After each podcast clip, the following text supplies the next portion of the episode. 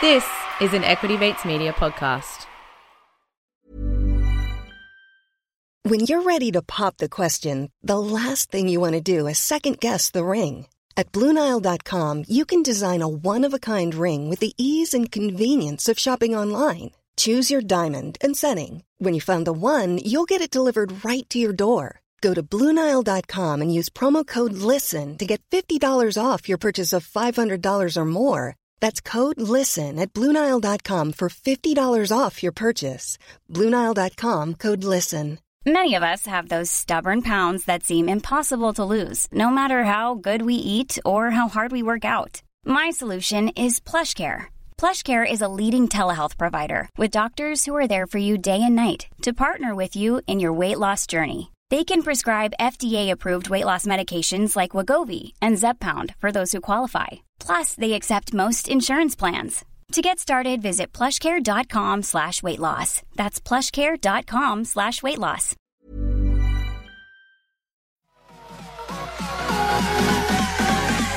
Equity Mate.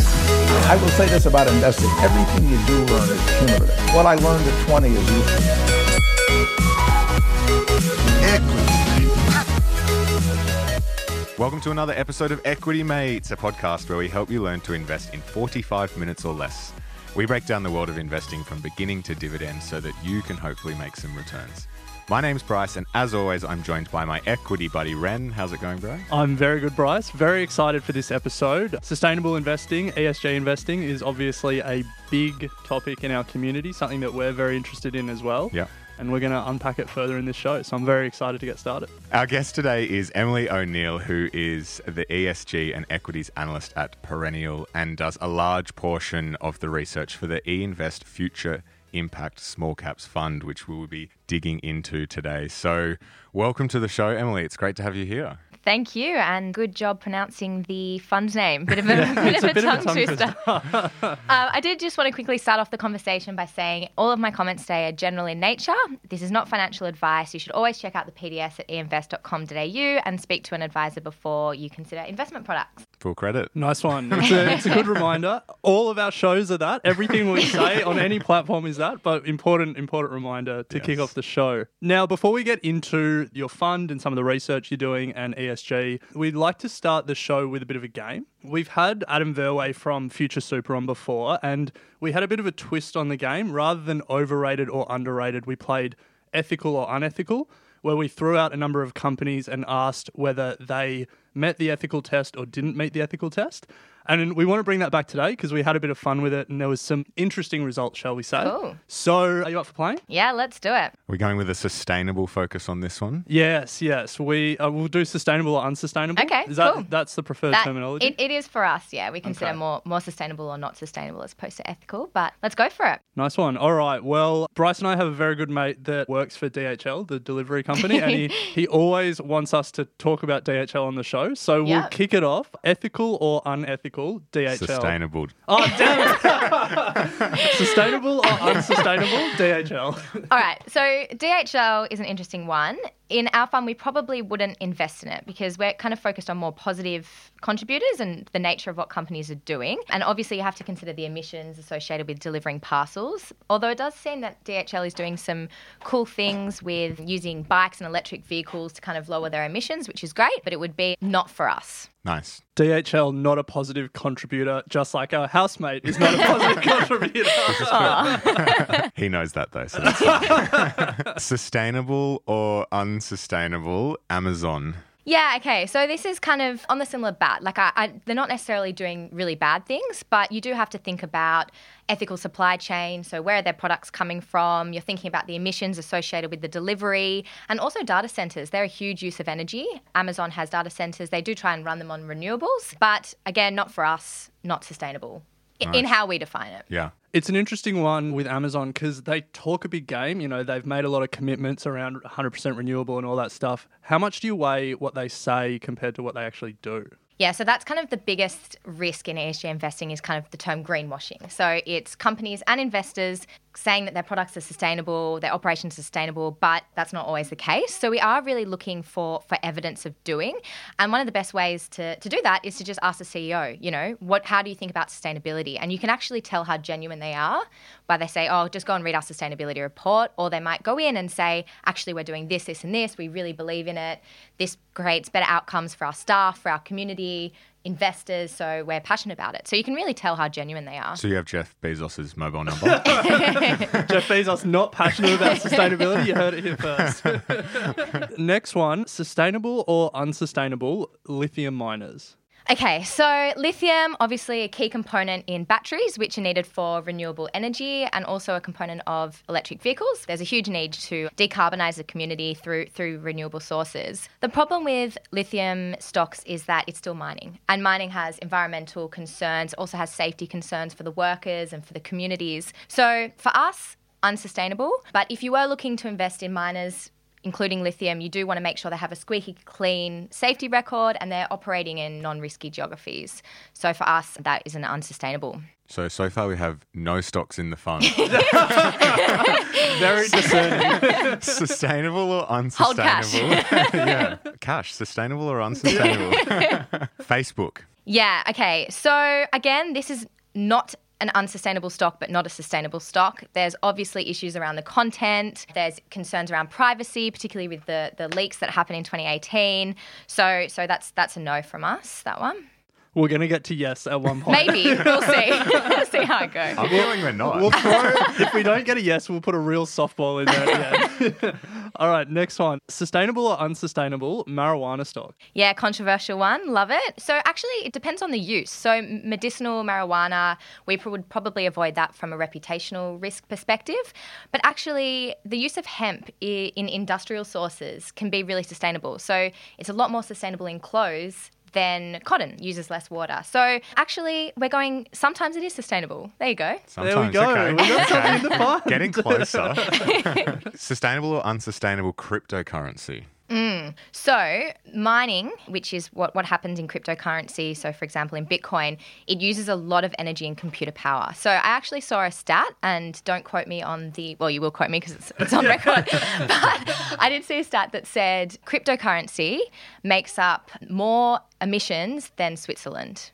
Wow. So actually, that there is a bit of an environmental impact with mining around around cryptocurrency, but it is an interesting asset class, and it does have some outcomes, particularly as people don't want physical cash in a, in a COVID safe environment. It's a digital currency, so it can have some benefits, but unsustainable from an environmental point of view. Fair enough. We're getting closer.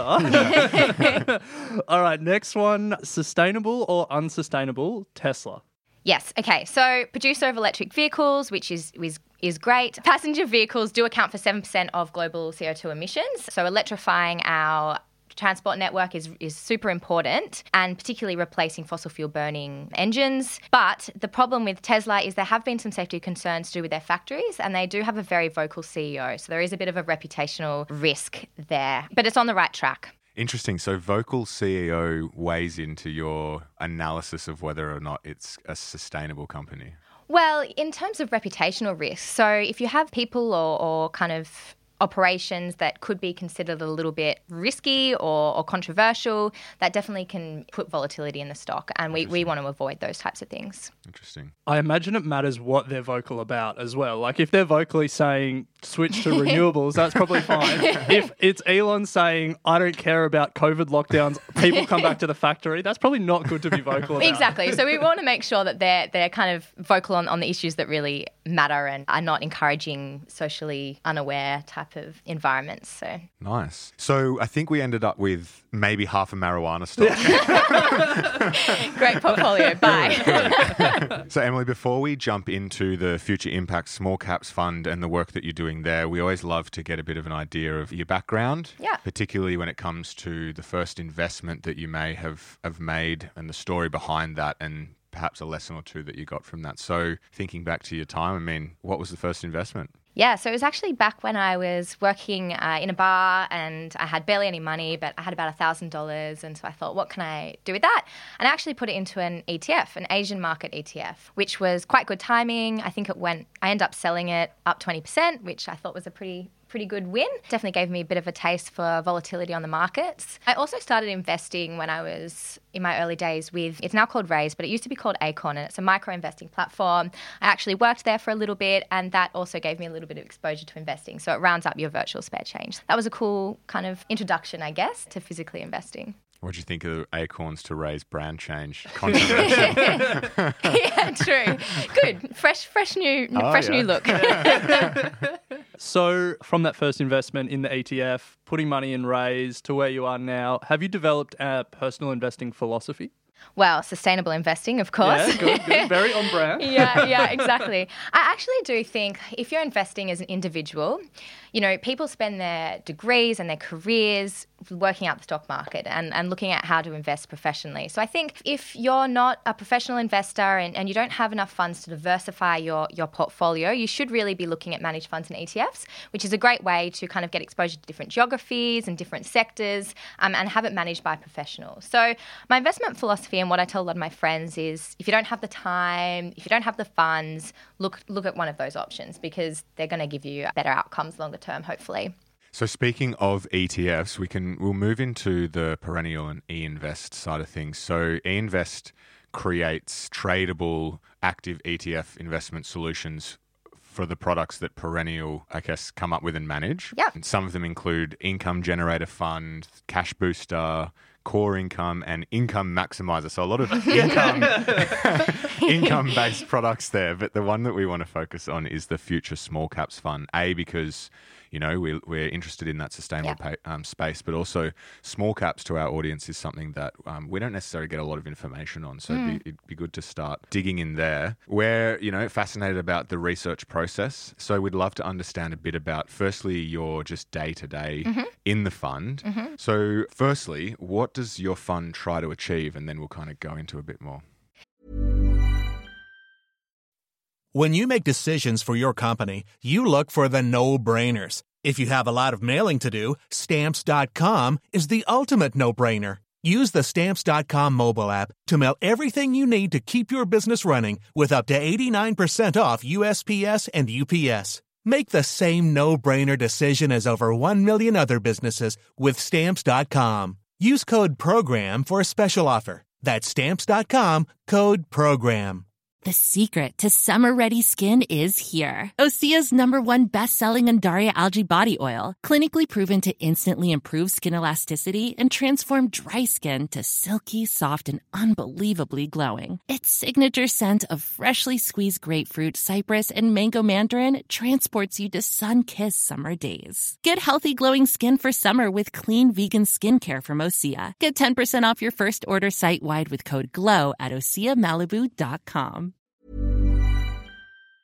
Yeah, so what our fund does is it really tries to go out and find interesting small and medium sized companies that are looking to contribute towards what we call a sustainable future. So, our investment philosophy is that you actually do better and generate better returns when you think about the ESG credentials of a company. And so, we, we think of ourselves as yes, we're a pure play sustainable fund, but actually, we're a really strong performing smaller companies fund. And we've been able to demonstrate this by outperforming the benchmark, which is a term called generating alpha. And, and we've had about 9% alpha in the last year, which is good as of June 30. So, you know, it, it is it is investment style to, to invest sustainably, but it really generates better returns. And so I kind of say you can do good while doing well. And what benchmark are you benchmarked to? We are versus the small ordinaries. So Okay. that's kind of a group of smaller companies on the stock exchange, Yeah. and, and, and that's our benchmark. nice. And are you Australia and New Zealand focused or are you global? Yep, yep. So we're just Australian listed equities only. We also have some New Zealand stocks in the portfolio, but we're, we're just Australian smaller companies. So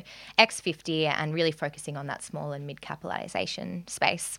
And basically, what we're trying to do is we're trying to use capital to solve global sustainability challenges. So they're things like improving outcomes for climate change, for water scarcity, educational outcomes, social inequality, and improved healthcare. So, so they're kind of the themes that we're focused on in the fund. So really small problems. we're solving big problems with small companies. I like it. Oh, That's a good. That's a good tagline. I'm going to use that. So, just for our listeners, the ticker for the fund is IMPQ on the ASX. So, if you're interested in getting involved in this fund, go and find that in your broker. And if you're not interested now, you might be in about 25 minutes time. I'll do my best.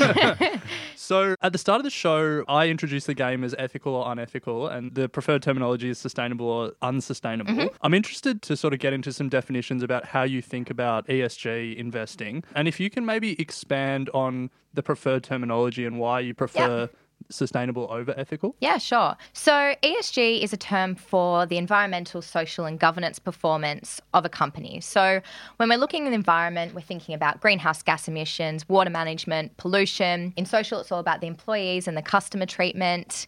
In governance, we're thinking about the board, diversity, independence, things like that. So Actually, when you're ESG investing, you're considering these issues in the investment decisioning process.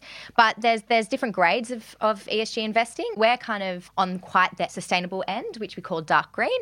But if you're only just kind of lightly considering ESG factors, you're, you're considered to be more light, light green investor. And there's things like negative screening, which is all about excluding kind of the bad things, so the, the sin industries or the like of the like. And then you also have on that far end impact investing, which is all about about making positive change for society and then the environment. And when we're thinking about sustainability, we're more looking about general practices of the business, ESG credentials and the like. But actually, ethical investing is more about does it meet your ethical values? And values differ from person to person. How many companies do you actually have in the fund at Yep. the moment? Yeah. So so we target anywhere between 30 to 70 companies, but we've got about 45 in, in, in the portfolio at the moment. People say, well, does it narrow your investment universe? Actually, there's heaps of examples of really interesting smaller companies that are doing great things to help benefit society and actually are doing this on a global scale. And we're increasingly finding that more and more. So it's a very cool space to be in and mm. lots of lots of change happening. I like the dark green to light green spectrum. I haven't heard of that before. Is there a lot of like rivalry between the different funds about like how dark green you are? And well, actually, funny you say that because there is a little bit more focus on are they greenwashing, like we spoke about before. You know, we consider ourselves pretty pretty pure, pure play sustainability. So we don't just negative screen; we go out and find those positive contributors. But there are some sustainability funds that might just take their everyday portfolio and screen out maybe thermal coal or, or tobacco. So there could be some stocks in there that you might be like, "Ooh, why is that in my mm. portfolio?" And I do encourage anyone who's investing in sustainable assets through their super, for instance, to go in and check the underlying holdings because sometimes you might be surprised, like this doesn't seem sustainable to me. So, and that's just because the nature of how they're doing their negative screens. Are there any funds you want to call out on the show? Look, I'm not, I'm not going to name any names. right. I'm not going to name any names, but but IMPQ, pure play, dark green. nice, yeah. With the screening process, how often are you actually reviewing the companies that make it in? You Yep. know, if they're a small cap company, a mm-hmm. lot of room for things to change as they grow. Of course, yeah. When do you do the review Yeah, like process? Bryce has been trying to pivot us into tobacco. So before we invest in a company, we actually speak to management about sustainability in general, and we send them an email asking them if they have any exposure to our exclusions list. So we actually find out pretty quickly whether they do or not. But a big part of our role is engaging with companies and improving outcomes. So we're speaking to them every month sometimes and just making sure that they're still on track, they're doing the right things, any deviations in performance from a sustainability point of view. You know, if they lose a female director, we encourage them to appoint another one, or if they don't have any to begin with. So you know, and, and if there was a change in circumstances, we do typically reduce our holdings and, in some severe cases, um, divest. And that particularly comes out during AGM season when we see all their sustainability reports and the remuneration of the executives and whether it aligns. It's interesting you say reduce your whole. You mean reduce your exposure in the company? To me, you're either all in or not in at all.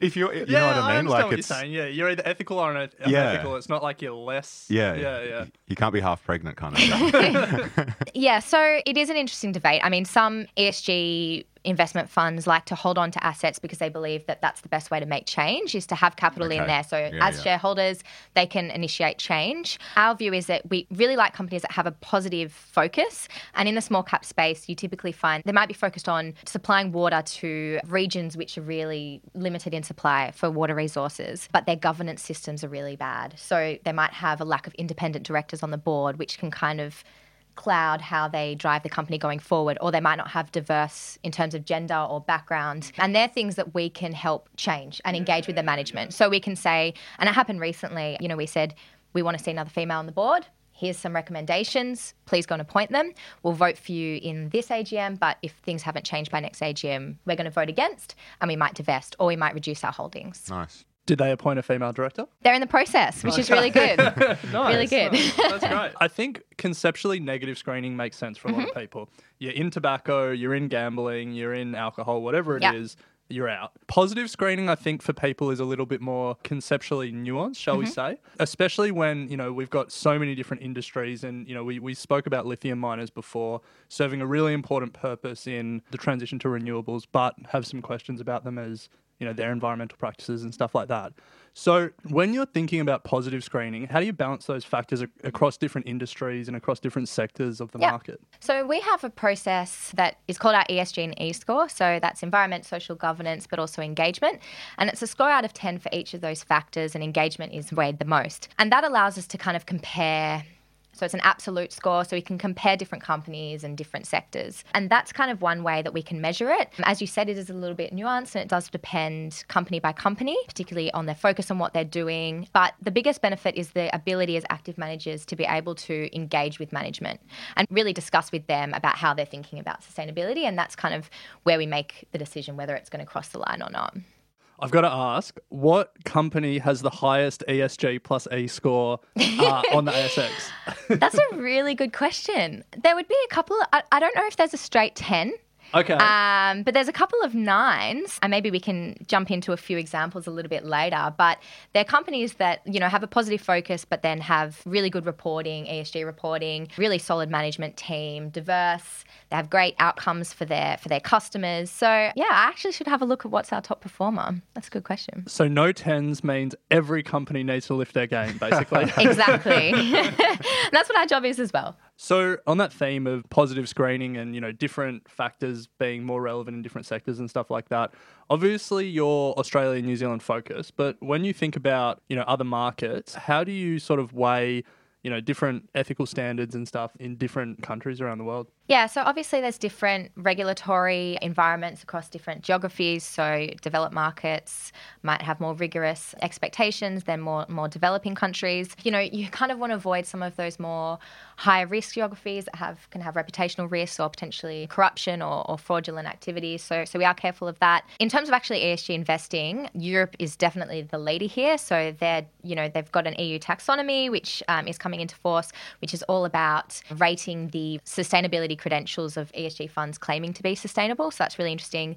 They're obviously doing lots of work on carbon emissions mm. and the like. The US is quickly following, so that they are behind, but you're seeing that asset class grow rapidly. There's a statistic that for Australian New Zealand investments, about 63% have some kind of sustainability criteria that the fund is using, which is really interesting and not one that many people expect. But like we said, probably most of that is very light green. Yeah, yeah. Being an ethical investor in Europe seems too easy these days. You know, the government steps in. There's Yeah. a lot of focus on it. There's a lot of capital on it. I want to see ethical investing funds in, you know, the third world. In, yeah. well, you know, one day I really hope that there's no such thing as a sustainable fund. Just everyone is focused on on generating positive outcomes. So that's the goal to put myself out of a job. That will be the day when that happens. the day, the dream. There'll be a lot of fund inflows to your fund before that happens. I hope so. I think you'll be in a job for a while. So, Emily, you mentioned the exclusions list is part of the process that Mm-hmm. you send to the company to understand if they're exposed to any of those exclusions. Where does your research process sort of go and what's the flow? How does it work? It'd be pretty interesting to know. Yeah, yeah. So first we actually need to find stock ideas. So we get those from a whole different range of sources, whether that's we've come across them from other people in the market, our team members might find new and interesting ideas, or there might be companies that come to us that are raising capital or listing on the stock exchange. So finding the idea is the, is the first starting point. And then we'll do a quick due diligence process looking at their financials, so their profitability, their cash flow statement, and also their balance sheet, of course, so their cash position. And we want to make sure there's no dodgy accounting going on there. We want to make sure that they're profitable or at least on the path to profitability. And then we're also looking at the backgrounds of the board and the management team, making sure they're capable, they've got a good track record, they meet the diverse skills that, that are required to run that company. And we actually might even test their product or service. So, in the case where it's an app, we'll download that app and we'll use it and we'll look at the reviews on Google. We will discuss with competitors or, or key consumers of the product and and just kind of get an understanding of how they see them. And then we will also meet with management, and that's where we get a real sense of the strategic direction of the business, how they plan to run it, what is their management style. And if there's no red flags from that, we'll actually build a model. So we'll build a financial model, we'll estimate what we think that their earnings will look like in the next three years. And if valuation looks okay, so uh, we want to make sure it's not too expensive and the liquidity is adequate. So that kind of means that there's enough funds going in and out of the stock that we can buy in easily and exit easily as well, then we'll, we'll look to invest. So that's kind of how the process works. One of the, I guess, things that we discuss with small cap managers is the fact that they're always zooming across the country to go and meet with clients, and you know it's very hard to get information yeah. from for small caps. Yeah. I imagine COVID has killed the ability for funds to go and meet. So is this just happening all over Zoom now, or how are you actually meeting? Yeah, heaps heaps of Zoom. So Zoom's been a really useful tool and actually a massive time saver, not having to run around. Um, so so a lot more efficient. So some people have said there's been commentary out there in the market that maybe you don't get as good a sense of the sentiment from from CEOs, which is kind of a key advantage of, of meeting and talking with these companies. But we found it pretty effective, very easy to access CEOs through Zoom all across the world, which is exactly what we want to be doing. So it's been an interesting change. The problem is obviously site visits are a little bit more challenging, so we can't go and visit the factories or the place of employment, which you do tend to get quite good insight from doing that. But other than that, it's business as usual, and there's still opportunities coming. Do you have a market cap limit? Yeah, so in our fund specifically, we don't invest in any stocks below 50 million market cap, and we have a limit of five stocks under 200 million market cap as well. And our, actually, our weighted average market capitalization is around 1.7 billion. All right. Um, Small so. cap. so yeah, look, we're, we're not right down in the very speculative point of the market. We're pretty focused on making sure they're not burning too much cash. So we don't kind of tend to focus on on speculative stocks. We want to see path to profitability. Mm. So small caps are an, an interesting space for a lot of our community, and there's obviously some differences when you're looking at the smaller end of the market compared to you know the mm-hmm. BHPs and the Facebooks of the world. What are some particular characteristics that you look for in a small cap stock? Yeah, yeah. So, firstly, what I talked about just cash flow profitable or, or clear path to profitability, making sure that there's no dodgy accounting practices going on. How do you Um, make sure there's no dodgy accounting practices? You have to look really close at the numbers and just monitor that over time, build out your own model, talk to management about anything that maybe might be aggressive accounting or not aggressive enough. That's that can be the other problem. So yeah, so not burning cash, looking at the, uh, the balance sheet, making sure they have stable cash flows, and also just making sure the management team has a good track record. That's also really important because you don't want someone who's first time CEO and about to list on the stock exchange. You you really want that that good track record and management ability. That's something that often comes up when we're speaking to fund managers and analysts and stuff. That that manager track record. Obviously, you guys have the ability to actually speak to the director or the CEO or whoever it is. For retail investors, what are some tips you have to figure out if a manager has a good track record or not? Hmm. Yeah, it is a challenging one. I think some companies are tending to put a little bit more material through videos or, or social media, which you could potentially do, but also reading about them. Have they been in the AFR? Is there has there been any controversies in their past? Hmm. Another thing to look at is how much stock they own. So, are they invested in their own business? Have they been selling recently? That's a good indicator. But if you can see their background, look on their LinkedIn. I'm like always talking people on LinkedIn. um, so, just have a look at that as well, because that will give you a good good idea of what their background is like. You guys should wear GoPros to your site visits and, then, and, and, and then sell that footage to retail Probably investors. would be valuable. Copyright, copyright, copyright. or bring a microphone and we'll release it as a podcast. Yeah. I mean, Scotland. We're not going to do that. We're a sustainable fund. And what's the what's the t- general time period between harvesting the idea and then actually putting money into the stock? It can vary. We have quite a few different investment products across Perennial more broadly. And we have a private to public fund as well. And that basically looks at companies maybe three years out of IPO. And so we might get that idea and we'll be following it for all the way from when they invest up until they list on the stock exchange. You know, we have stocks that we've been looking at for years that, that we mon- one day might invest. So, or it can be really instant. It might be an idea that just comes to market and after our due diligence, we invest within, you know, a few weeks, could be. We're keen to get a little bit specific here about one particular stock, Mhm. and it was the largest position that your fund held as of the 31st of March. Mhm. You can confirm or deny whether it's still the largest if you choose to. The company is Genetic Signatures, Yeah. uh, ASX ticker GSS. Yeah. So I guess, can you tell us a bit about the company, but maybe talk us through the, the process that, you know, you found the company and you researched it and stuff like that? Yeah. So Genetic Signatures is a biotechnology company and it actually has developed a rapid pathology testing kit. And what it can do is detect infectious disease within five hours and actually do so with a lot more precision. So um, you get a lot less false negatives, which is obviously really important when you're dealing with infectious disease. And what they were able Does that include COVID? I was Sorry going to to say Wow. that. Yeah. well, Are you funny, that? Yeah. funny you say. Is their share price booming?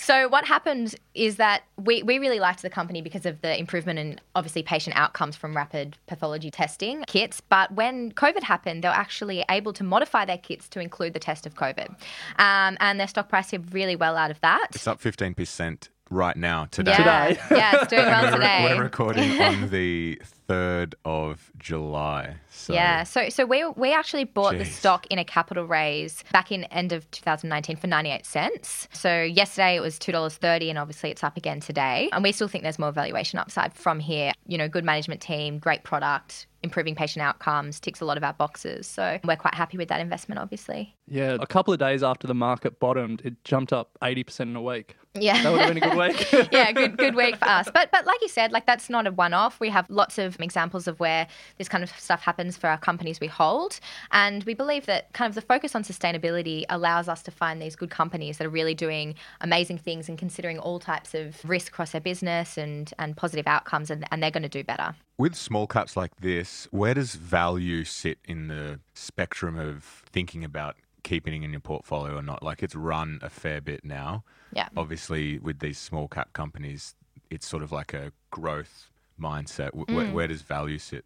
Yeah, so look, it's hard. We think that it's still got a lot more sales that it can do. We can think that it can reach a lot more geographies, and also it's in FDA or, or in process of getting FDA approval for testing in the US. So that's obviously going to present a lot of upside if that comes through as well. So it, it is just balancing, you know, the risk around valuation upside, and it looks like we did trim a little bit after the strong performance. It's still in our portfolio, but it's it's not the biggest weight. So so we do take some some winnings, but just because we do see that there's a lot of potential from here for upside, um, we do still hold it. So I'm interested to move to the ethical considerations for this company. So I'm going to guess that the exclusion list wasn't an issue. That the pathology company probably doesn't fall into any of the sin or you know carbon No. intensive industries. No. So then it then it becomes a question of looking at the company and you know doing a sort of positive screening, I guess. So can you talk us through that process and some of the factors that you weighed and you know obviously it passed, but like that process? Yeah, so pharmaceutical companies, obviously, there's sometimes they can be a risk because you're thinking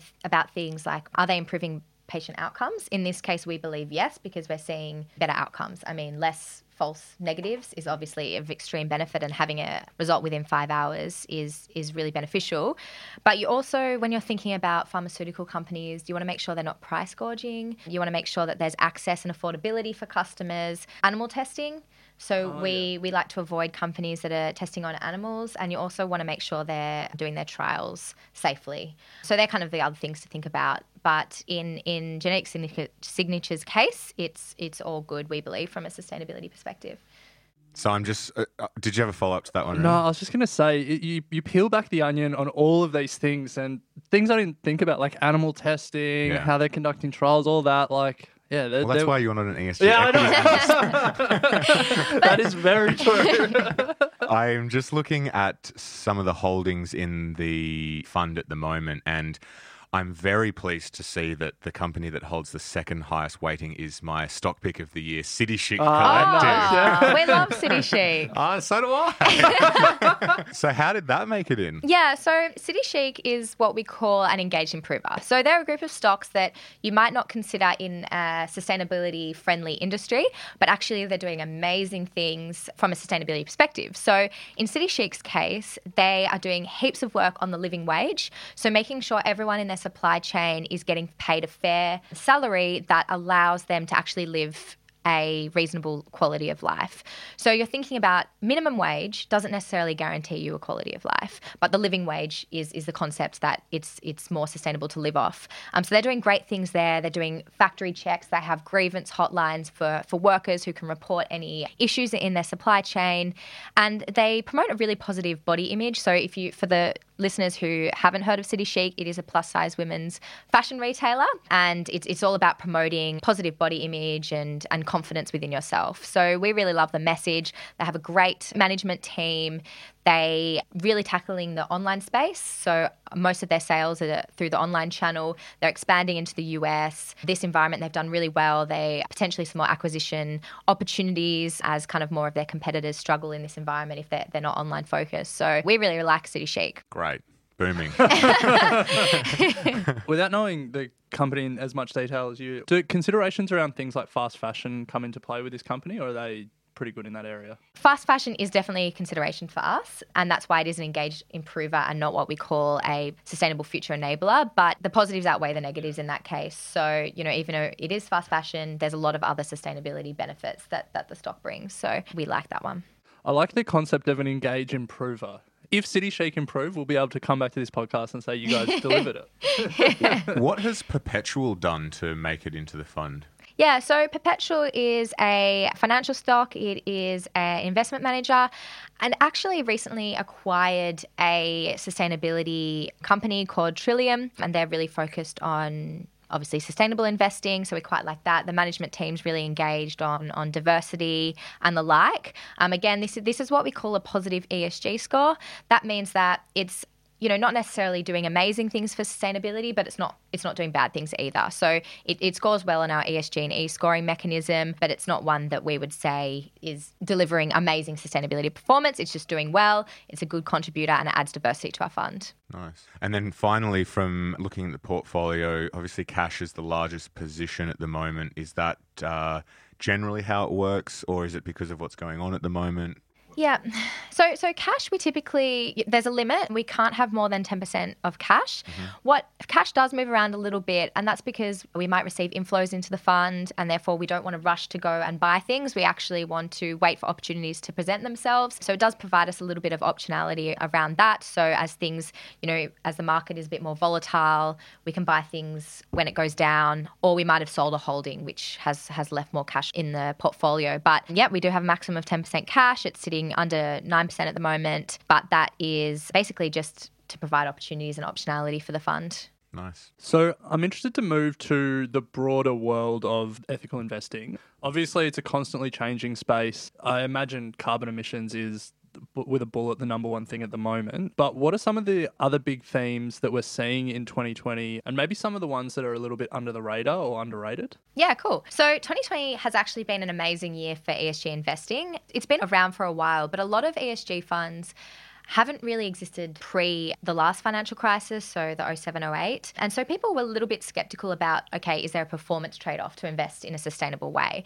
And what, what the COVID situation, pandemic, did was show that these ESG funds typically outperformed. And that kind of renewed the interest in, in the asset class. And there's a number of different, I guess, issues that have come to surface. So environmental has always been the biggest focus for, for sustainable funds and, and the society more broadly. But it did kind of lose a little bit of momentum into the COVID crisis as companies kind of went into survival mode. And what actually became more front of mind was the social issues, which have typically been a little bit more ignored. So, you know, we've seen a lot of community and societal movements around Black Lives Matter, and then also a bit of the unrest around the blasting of Juukan Gorge by Rio, which was the Indigenous heritage site. And so we're seeing a lot of kind of more social license to operate factors that are going on. If you also think about social, that's treatment of employees. Companies that already had a working from home policy or flexible working arrangements actually would have had quite an easy transition going into this crisis where everyone had to work from home. Those with more engaged workforce are going to have a more productive set of employees working from home. So, actually, social's been really important. Also, modern slavery so there was a legal act that came comes into force this year that requires large companies to actually report on any modern slavery risks in their supply chain and how they're managing those risks. So that's been a big focus. There's around 40 million people globally in in modern slavery conditions. So that includes things like forced labor, debt bondage, child labor, bad work conditions and and low low wages. The other really topical thing is governance. So, you know, what's the diversity of their workforce. ASX 3, ASX 200 companies only have about 30% of women on the board, and only 18% of chair people are, are females. So that's something that we have to bridge the gap. And also in governance, you know, companies that have performed poorly and that are raising capital. Should they really be then, um, you know, lifting the pay for the CEO, for example. And so, so we're looking at those kind of governance type of issues. Mm. So those were the numbers for the ASX 200, the 30% and the mm-hmm. 18%. How does it compare to your universe in the small cap space? Unfortunately, it is a lot lower, but it is improving, particularly as investors are putting a little bit more pressure on, on boards and on companies to improve those outcomes. Like I mentioned earlier, we think 30% is a minimum. You should be striving for equal representation because that's what society is, right? So where there's situations where a company is an equal representation, we will write to them and we'll say, what are you doing about this issue? And depending on their response, we will vote against their remuneration report or we will divest our holdings. And we can also help them. So we, we provide recommendations for good female directors in the industry as well. So obviously, you touched on COVID there, and COVID has changed a lot of things for a lot of people. When you think about sustainable investing, has this COVID period changed how you analyze any of these issues or how you think about sustainable investing more generally? Since COVID, we've been really considering of how have they treated their employees over this period. So have they laid them off or are they trying to help help keep them on in, in these times? What are they doing with customers? Are they providing hardship requests? Um, are they doing their, everything they can to keep their customers safe during this time? What are their call waiting times like? We've seen a few of the banks, you know, people might be on the phone for hours just trying to get in hold because they're having a hardship issue. I needed to cancel a Qantas flight and their call time was about a week. So I guess they're unethical. well, it's something we have to take into consideration, right? And what you find kind of more in the smaller spaces, they have newer tech systems and they have an ability to kind of address concerns maybe more quickly than some of the traditional players. Yeah. But yeah, it's something we've been watching. So, Emily, before we get to our final three questions that we ask our guests, is there anywhere that uh, our audience can go to find out more information about what we've discussed today, about eInvest and Perennial or yourself? Yeah, sure. Social media, what, your LinkedIn. you can definitely check out the fund at invest.com.au, and we'll also have links to any of the relevant information uh, in the bottom of the show notes and also at invest.com.au forward slash equity mate. And obviously, please reach out if you want to have a chat. Go and do your work if you're looking to invest sustainably. Make sure you understand all of the companies in the portfolio and there's no red flags. And we're always happy to chat about any of the sustainability credentials of our holdings. Nice. So if you want a real dark green fund, unlike any of those light green pretenders out there, this is the one for you. we hope so. We try. so as Bryce said, we do like to end every interview with the same three questions. So we'll get stuck into those. The first one is Do you have any must read books? And these can be investing or otherwise. Yeah.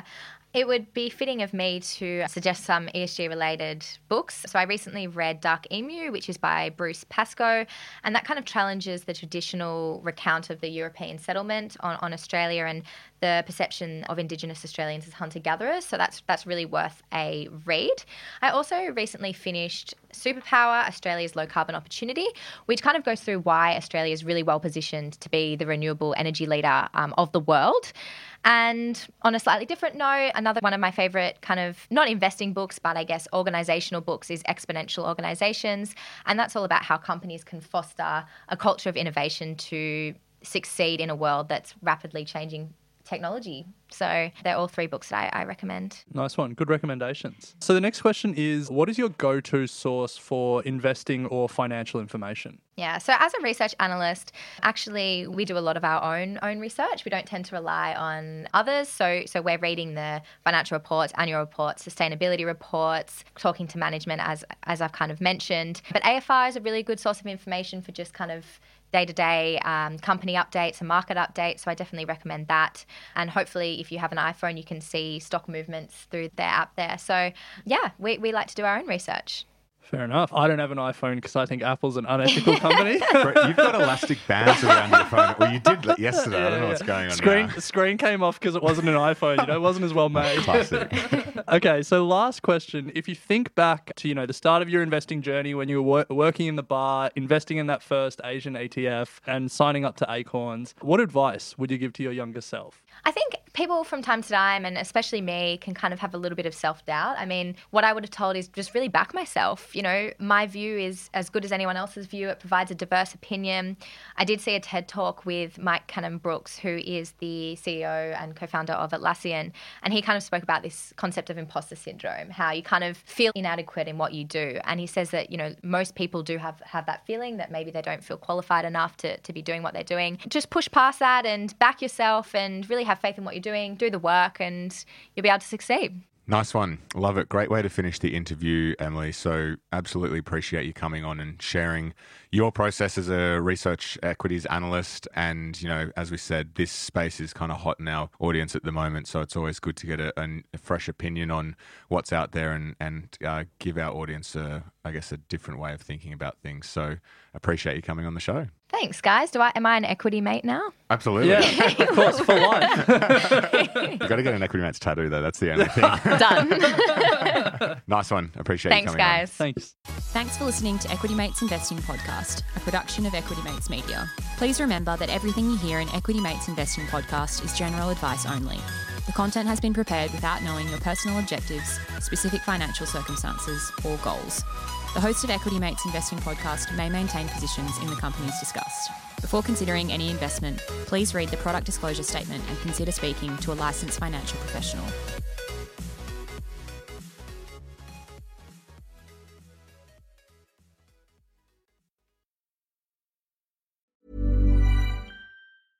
Mom deserves the best, and there's no better place to shop for Mother's Day than Whole Foods Market. They're your destination for unbeatable savings, from premium gifts to show-stopping flowers and irresistible desserts. Start by saving 33% with Prime on all body care and candles. Then get a 15-stem bunch of tulips for just $9.99 each with Prime. Round out Mom's menu with festive rosé, irresistible berry chantilly cake, and more special treats. Come celebrate Mother's Day at Whole Foods Market. Hi, I'm Daniel, founder of Pretty Litter. Did you know cats tend to hide symptoms of sickness and pain? I learned this the hard way after losing my cat, Gingy. So I created Pretty Litter, a health monitoring litter that helps detect early signs of illness by changing colors, saving you money and potentially your cat's life. Pretty Litter is veterinarian developed, and it's the easiest way to keep tabs on your fur baby's health right at home. Go to prettylitter.com and use code ACAST for 20% off your first order and a free cat toy. Terms and conditions apply. See site for details.